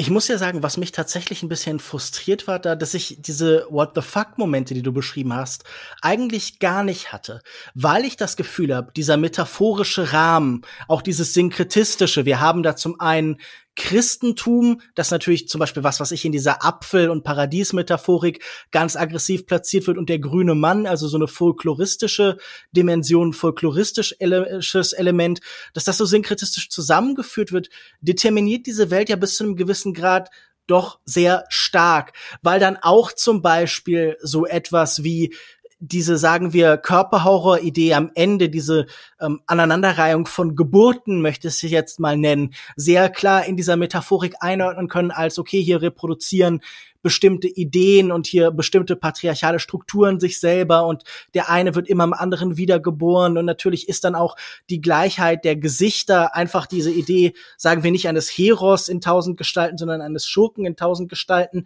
Und ich hatte das Gefühl, diese permanente Präsenz der psychologischen Dimension und der metaphorischen Dimension sorgt dafür, dass diese Sachen nicht mehr sagen wir, die, die Absonderlichkeit, das Unheimliche in sich tragen können, das sie ja herausfordernd macht. Ich habe das Gefühl, das ist auch eines der Probleme dieses modernen Arthouse-Horrors, der heute eben alles dominiert, dass er nichts Ungewohntes und Überraschendes mehr liefern kann, weil er die Erklärung so aggressiv immer schon mitliefert. Und ich glaube, Menschen fürchten sich nicht sonderlich vor Metaphern, sondern wir haben tatsächlich mehr Angst vor Monstern und Vampiren als vor äh, gesellschaftlichen Problemen, die halt äh, eine Verkörperung gefunden haben. Und das finde ich halt so ein bisschen so ein bisschen albern, weil der Vampir ist einfach gruseliger, wenn nicht erklärt wird, dass er eine Metapher für den Kapitalismus ist, sondern das hat er schon in sich und er verliert eben seinen Schock, wenn er eben so katalogisiert und indexiert wird. Dann ich habe das immer das Gefühl, die man stellt die Monster eigentlich schon so ins Regal und unter Glasvitrinen und das passiert irgendwie auch in diesem Film für mich schon. Oh ja, das hat mich auch, ähm, das habe ich ja eben schon angedeutet, aber es hat mich auch so derbe abgefuckt, diese Metaphern, die also so mit so einem riesigen fucking Soundfall in dein Gesicht reingeprügelt wurden. Diese Apfelszene am Anfang, wo sie vom äh, Baum einen Apfel nimmt und da reinbeißt, so ganz theatralisch und die Sonne scheint, da kommen so äh, Bouquet-Effekte und keine Ahnung was alles. Und ich dachte mir so, oh ja, das haben wir noch gebraucht, eine biblische Referenz auf Adam und Eva. Oh, so smart. Sorry, aber wirklich, ich habe diesen Film geguckt und ich habe einfach sofort die Augen verdreht und laut aufgestöhnt, weil ich mir so dachte, oh, Alter, okay, das wird's jetzt also. Ähm, das, das finde ich auch so nervig. Also, wie du schon sagst, man kann doch irgendwie verkünstelt sein und Symbolik in den Filmen haben und dann gibt es Menschen, die die schneller verstehen und dann auch weniger schnell verstehen. Aber ich sehe bei solchen Filmen dann direkt schon, keine Ahnung, äh, irgendwelche YouTube-Channel, die dann sagen, every symbol in Alex Garlands Man äh, explained. Und dann denke ich mir so, ja, du, so schwierig war es jetzt dann auch wieder nicht. Da brauche ich ehrlich gesagt kein Video zu, weil es wirklich wenig Interpretationsspielraum lässt. Und ich würde mir einfach wünschen, wenn es schon dieser sogenannte Arthouse-Horror ist, dass ich ähm, dann auch wieder mal ein bisschen mehr gefordert werde und nicht wieder genau das Gleiche und so super on the nose alles dargelegt wird. So, also da stimme ich dir voll und ganz zu, Lukas. Das fand ich auch mhm. ähm, mit eigentlich den den allernervigsten Aspekt an diesem Film. Aber ich habe eine Frage. Das ist ja alles auf eine Weise offenkundig und sofort erkennbar, dass ich sofort denke, der Regisseur weiß auch darum. Der muss doch in irgendeiner Form damit spielen. Ähm, vielleicht an alle, die den so ein bisschen besser fanden. Vielleicht hat Sascha ja irgendwie eine Idee. Warum spielt er mit dieser Überdeutlichkeit von bestimmten Themen? Weil ich habe jetzt auch nicht das Gefühl, ich will jetzt auch nicht sagen, das ist ein karrieristischer Film, der sich jetzt gerade ein populäres Thema annimmt, weil ich habe das Gefühl, Alex Garland, also Männlichkeit beschäftigt den schon seine ganze Karriere über. Also das ist ein Thema in, was weiß ich, in, in, in The Beach und in ähm, ich, ich glaube, ähm, Sunshine gibt es einen so Dialog, zwei Männer prügeln sich und eine Frau gibt irgendwie über das System durch so, hey, wir haben einen akuten Ausbruch von Männlichkeit auf diesem und jenem Deck oder so. Also das heißt, das ist ein Thema auch in Ex Machina oder so, das immer präsent ist. Aber warum diese Überdeutlichkeit? Was macht er damit? Habt ihr da irgendeine Erklärung für vielleicht? Muss ich jetzt antworten? Weil ich, ich bin mir nicht so ganz sicher. Ich, ich, ich finde deinen Ansatz äh, total richtig. Ich würde auch sagen, der ist in allen, äh, auch in der Serie präsent natürlich auch. Aber ich finde ihn auch ähm, äh, sehr präsent natürlich auch zum Beispiel Annihilation. Gut, da ist die Buchvorlage bereits äh, so gestaltet, dass da nur Frauen dann reingehen als Team. Aber ähm, finde ich finde ich natürlich auch aussagekräftig, dass es dann die Frauen braucht, um das irgendwie aufzulösen oder zu klären und dass die Männer vorher gescheitert sind.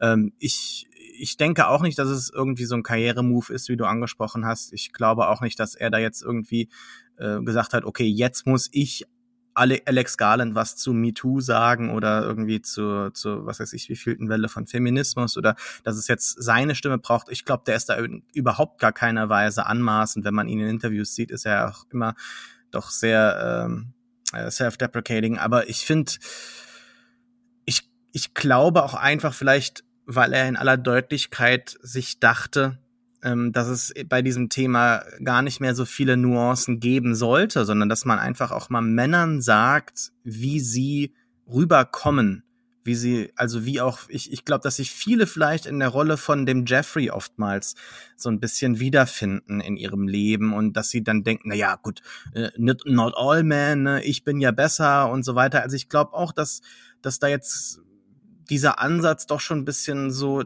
einer ist, den man noch ja stärker verfolgen könnte oder sollte mhm. als andere. Also dass eben Rory Kinnear, ähm, spreche ich das richtig aus? Keine Ahnung. Ja. Ähm, dass der alle Männer hier spielt, ist ja auch irgendwie natürlich ein ganz wichtiges Element dieses Films. Und äh, das, das darf man nicht vergessen, dass ähm, er der einzige männliche Darsteller ist, neben dann ihrem Mann, der ja auch dann aber am Ende aus diesen anderen hervorgeht äh, in dieser langen Sequenz und sich dann halt hinsetzt. Und erst dann kann sie irgendwie so ein bisschen Frieden finden, als sie das auch anerkennt und auch, dass die Männer das so ein bisschen, ähm, also jede äh, Prätension halt dann fallen lassen und sagen, ja, also der eine gebärt den anderen und es ist ein toxischer Zyklus und äh ist das denn nicht letztlich ein Film der Männlichkeit? Vom Titel ausgehend und von dem biblischen und vom religiösen so weit essentialisiert und vielleicht sogar biologisiert, dass er fast eine Ausrede gibt, also dass er sagt, hier ist die Gewalt der Männer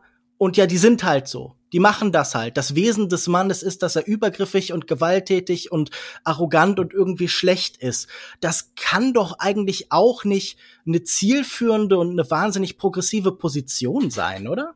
Ich finde ihn schon ziemlich anschuldigend oder beschuldigend. Also ich finde nicht, dass der in irgendeiner Weise eine Ausrede gibt. Hm. Äh, ich, ich störe mich nur an dieser Idee der männlichen Essenz, glaube ich halt ein bisschen. Ich weiß nicht, ob es ähm, dann mit der äh, männlichen Essenz quasi zu erklären ist oder dass es versucht damit zu erklären, sondern eher damit, dass sie ähm, ein Produkt sind, ein Produkt von Erziehung und Sozialisierung. Also deswegen, also unter anderem deswegen wird ja auch diese Symbolik der Geburt quasi verwendet. Also dass die, äh, dass ähm, sie immer wieder geboren werden und immer nur weiter in diesen in diesen Cycle reingeboren werden. Das ist, ähm, dass sie also nicht per se so sind, sondern halt so, sie werden so geboren. Nein, aber dass sie halt einfach ein ein ein ja Produkt sind. Aber wo siehst du das denn? Weil wir sehen ja nicht, dass ihnen das anerzogen wird oder so, sondern wir sehen wirklich rein diesen biologischen Prozess oder diesen, sagen wir hier, diese, äh, diese fast Parodie auf die menschliche Schöpfung und so. Mhm. Äh, wir sehen halt eigentlich nur, wie sie die Fortsetzung eines Urtypuses sind, oder? Also es gibt hier Männer und Frauen und aber kein Gedanke von von Spektren und Zwischenstufen und Subversion. Ja, aber darum soll es doch auch nicht gehen. Sorry, aber der Film ist doch der absolute Hammer auf das Thema. Es geht darum, nicht jetzt irgendwie äh, eine Gesellschaft. Ja, aber ist ein Hammer immer der beste, das beste Werkzeug? Naja, manchmal schon. Ich würde schon sagen, manchmal, um auf den Tisch zu hauen. Also ich finde das so, also ich erwarte jetzt gar nicht auch, guck dir doch mal das, das Poster an also, oder den Titel, das ist doch überhaupt nicht subtil und es soll, soll es auch nicht sein. Ich glaube, das ist äh, natürlich etwas, was man dem Film oder äh, dem, dem, wenn man das so sehen möchte, dass der Film ein Debattenbeitrag ist, dann kann man dem das sicherlich ankreiden. Dann wünscht man sich das schon natürlich anders. Aber es geht einfach darum, auch mal so eine, so eine bedrohliche, äh, ja so ein bedrohliches Erlebnis oder den bedrohlichen Alltag auch von von vielen Frauen, wie die das erleben, erfahrbar zu machen. Und das, äh, ich sage jetzt nicht, dass das halt eins zu eins zu übersetzen ist, aber es ist ein Horrorfilm und der äh, nimmt sich natürlich diesen äh, normalen Sachen an, extrapoliert sie und dann haben wir halt so ein Werk, das vielleicht ein bisschen äh, undurchdringbar ist oder ein bisschen äh, aufdringlich vielleicht auch ist und nicht subtil ist, aber das ist doch trotzdem, es hat doch trotzdem Wert. Ich finde viel interessanter, dass, äh, dass da halt dieses weitere Element noch drin ist mit der, mit der Natur und mit diesem Naturgeist und diesem Green Man und was er da eigentlich zu, zu suchen hat und so. Und und dass er das halt so verquirlt und dass es aber auch so ein bisschen manchmal so, dass dieser Film so dadurch halt vor allen Dingen in diesen letzten 20 Minuten oder so das Gefühl hat, der ist so ein Alex Garland Brain Dump irgendwie. Alles, was ihm noch irgendwie gerade so durch den Kopf äh, wogte, das äh, hat er da jetzt dann mal so auf den Bildschirm gebracht, aber eigentlich weiß er selber nicht so richtig, was es soll. Also das hatte ich auch in Interviews oder in irgendwo Artikeln gelesen, dass er über diesen Green Man schon ewig irgendwie was machen wollte, aber immer nach einem Ort dafür gesucht hat.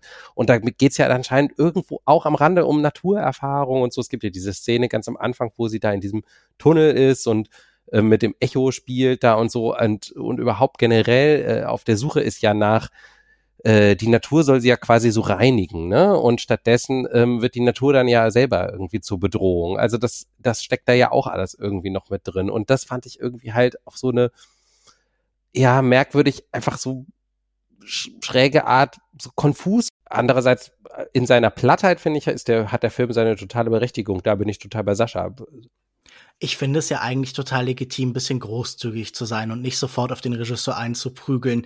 Ich hatte nur das Gefühl, dieses Naturmotiv wird ja auch auf eine interessante Weise in der Form eingesetzt, dass wir ganz oft Elemente von Natur im Vordergrund haben und dann kommen die Figuren erst nachher hinzu. Also wenn ihr euch zum Beispiel an, ich glaube, es ist so ein Löwenzahnsamen, der in der Luft schwebt und im Schärfebereich ist und dann kommt sie dazu. Und ich habe das Gefühl, er erzählt visuell immer wieder davon, wie die Natur zuerst ist, wie sie das Ursprüngliche darstellt und wie dann eben der Mensch äh, ja damit zurechtkommen muss. Und das wäre irgendwie für mich auch der Gedanke, warum ich das Gefühl habe, er erzählt in der Form auch von diesem Primat des Natürlichen und des damit irgendwie halt auch normativ aufgeladenen Natürlichen. Aber ich glaube, da kann man auch großzügiger rangehen. Und ich verstehe auf jeden Fall, glaube ich, jetzt besser, was auch manche meiner Kollegen so an diesem Film geliebt haben.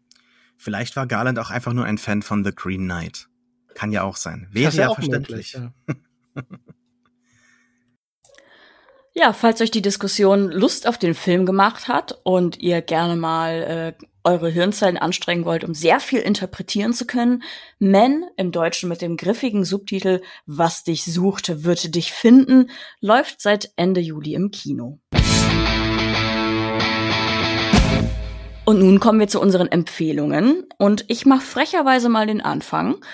Ähm, ich hatte eine kleine True Crime Doku Phase und möchte euch da zwei Stück empfehlen, die es beide auf Netflix gibt und die mich auf eine groteske Art und Weise unterhalten haben und auch mir sehr viele What the fuck Momente ähm, bereitet haben.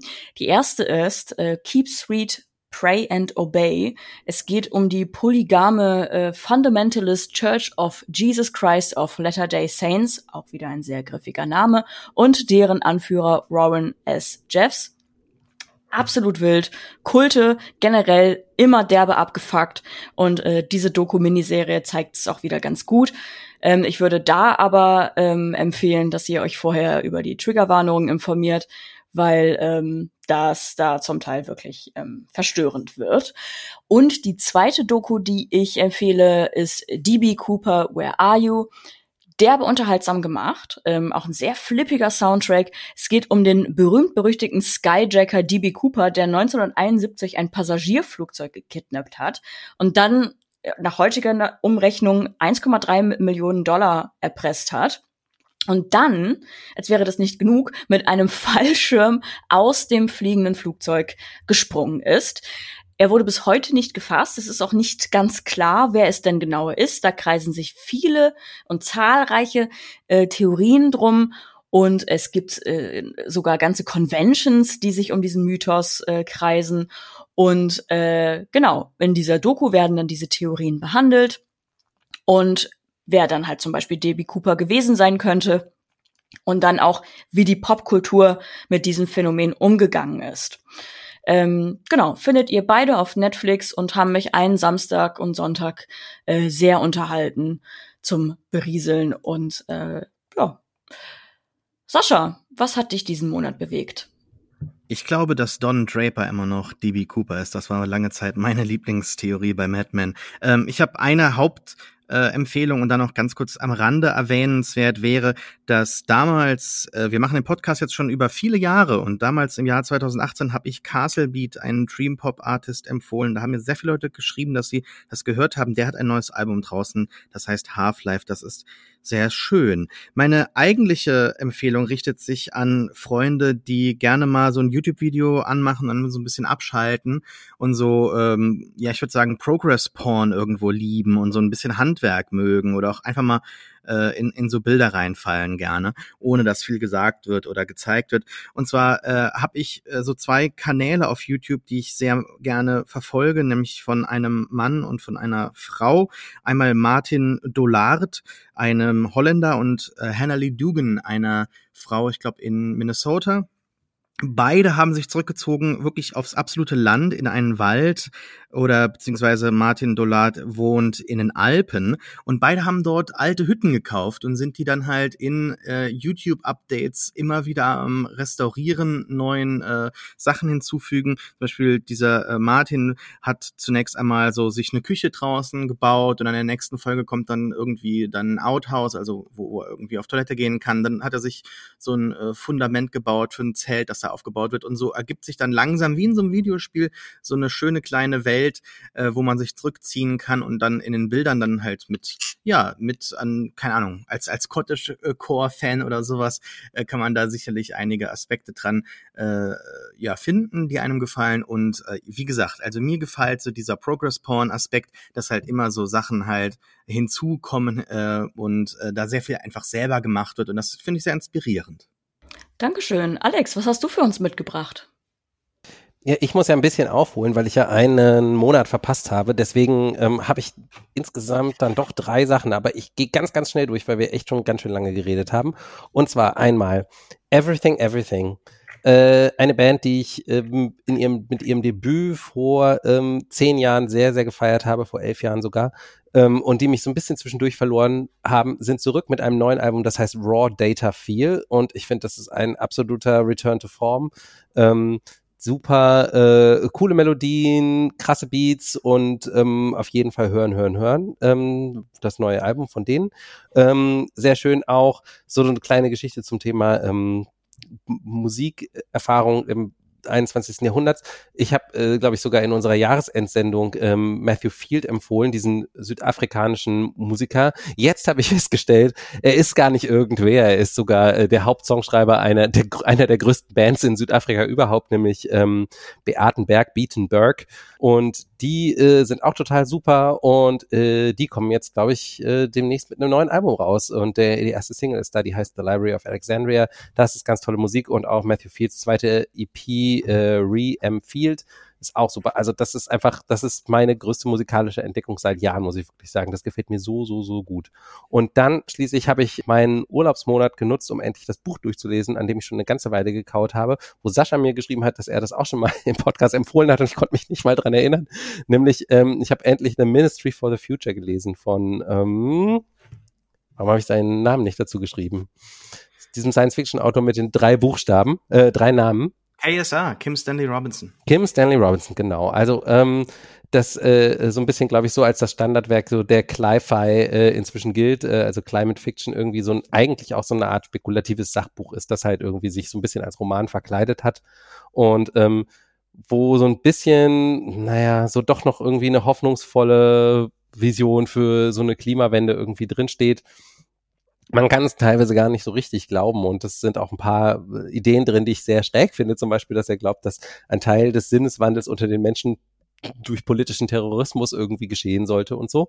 Aber ähm, ich fand es trotzdem, um mal so einen größeren Überblick dafür zu kriegen, welche Visionen es alles so gibt an, an, an positiven Ideen für, für so die Zukunft des Planeten und wie es vielleicht doch noch irgendwie geht, obwohl ich nicht so ganz dran glaube. Ähm, ja, also The Ministry for the Future auch ähm, auf jeden Fall sozusagen, ich sekundiere Saschas Empfehlung von vor 100.000 Jahren. Lukas, was konnte in Zeiten wie diesen dein Gemüt erheitern? Ihr kennt mich alle als den größten Connoisseur von Sportanimes. Nein, kennt ihr natürlich nicht. Ich werde aber trotzdem einen empfehlen, denn ich habe Ping Pong von Masaki Yuasa gesehen äh, für eine Sendung bei Katz. Und ich dachte mir aber, ich möchte das noch mal irgendwo vor der Paywall den Leuten näher bringen und empfehlen, denn ich war wirklich hin und weg. Es ist eine relativ simple Geschichte über zwei Oberschüler namens äh, Smile und Pecco. Der eine ist ein bisschen robotisch analytisch bei seinem Spiel, sehr talentiert, aber möchte eigentlich gar nicht unbedingt Ping-Pong spielen. Und der andere, Peko, träumt seit jüngster Kindheit davon, der größte Ping-Pong-Spieler überhaupt zu werden. Und das Tolle an diesem in elf Episoden unterteilten Sport Anime, von dem ich mir jetzt dann auch den im Mai erschienenen, erstmals auf Deutsch übersetzten Manga, ich glaube im November kommt der zweite Band, gekauft habe. Ähm, das Besondere an dem Ganzen ist, dass äh, es genauso viel um Ping-Pong geht wie um Nicht-Ping-Pong. Also, dass wir ganz viele verschiedene Perspektiven haben von Leuten, die in dieser eigentlich kleinen, ein bisschen unbedeutsamen Welt und ähm, ganz viele Leute, die halt überlegen, okay, wie wichtig ist mir das wirklich? Ist das das, was ich unbedingt tun möchte? Ist das das, wovon ich träume? Und bei manchen stellt sich das dann als genau das heraus. Und das, das Aufgeben ist ein ganz essentieller Teil dieser Geschichte. Das wird hier nicht einfach als Scheitern verstanden, sondern als eine von vielen möglichen Optionen. Und Masaaki Yuasa ist perfekt da drin, diese Spiele zu dynamisieren, ihnen einen einzigartigen Rhythmus zu geben, dass es in Teilen fast musical-mäßig ist. Also es gibt sogar eine Passage in einer frühen Episode, wo ganz perkussionistisch die aufprallenden Ping-Pong-Bälle so irgendwann einen Beat formen. Und ich glaube, es ist wirklich eine der eindrucksvollsten Anime und der eindrucksvollsten Sportserien, die ich überhaupt gesehen habe. Und ich kann eben sowohl die Bücher als auch eben die äh, Serie aus dem Jahr 2013, die zum Beispiel auf Crunchyroll, dem Anime-Streaming-Dienst verfügbar ist. Ping Pong The Animation heißt das Ganze von 2013 von Masaki Yuasa. Schaut da unbedingt rein. Ich fand das wirklich atemberaubend. Dass Lukas ein Sportanime empfiehlt, dass ich das noch erleben darf, das ist unfassbar. Naja, vielen Dank. Äh, das war's. Falls euch dieser Podcast gefallen hat, würden wir uns über eine positive Bewertung auf Spotify oder Apple Podcast freuen. Empfehlt uns euren Freunden, Feinden und Haustieren und gebt uns gerne Feedback oder schlagt uns vor, was wir jetzt nächstes besprechen könnten. Danke fürs Zuhören, äh, lasst euch gut gehen. Ciao. Tschüss. Ciao. Miau.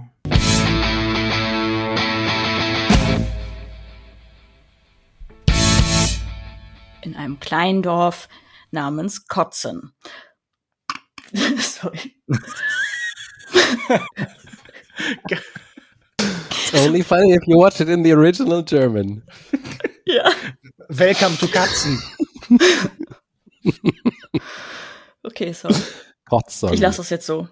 Kotzen. Ko kotzen. Ko kotzen. Ich lasse es jetzt so. Katzen. Ein Bayer, ein Bayer sagt Katzen. Katzen. Puh, ich versuche es noch einmal.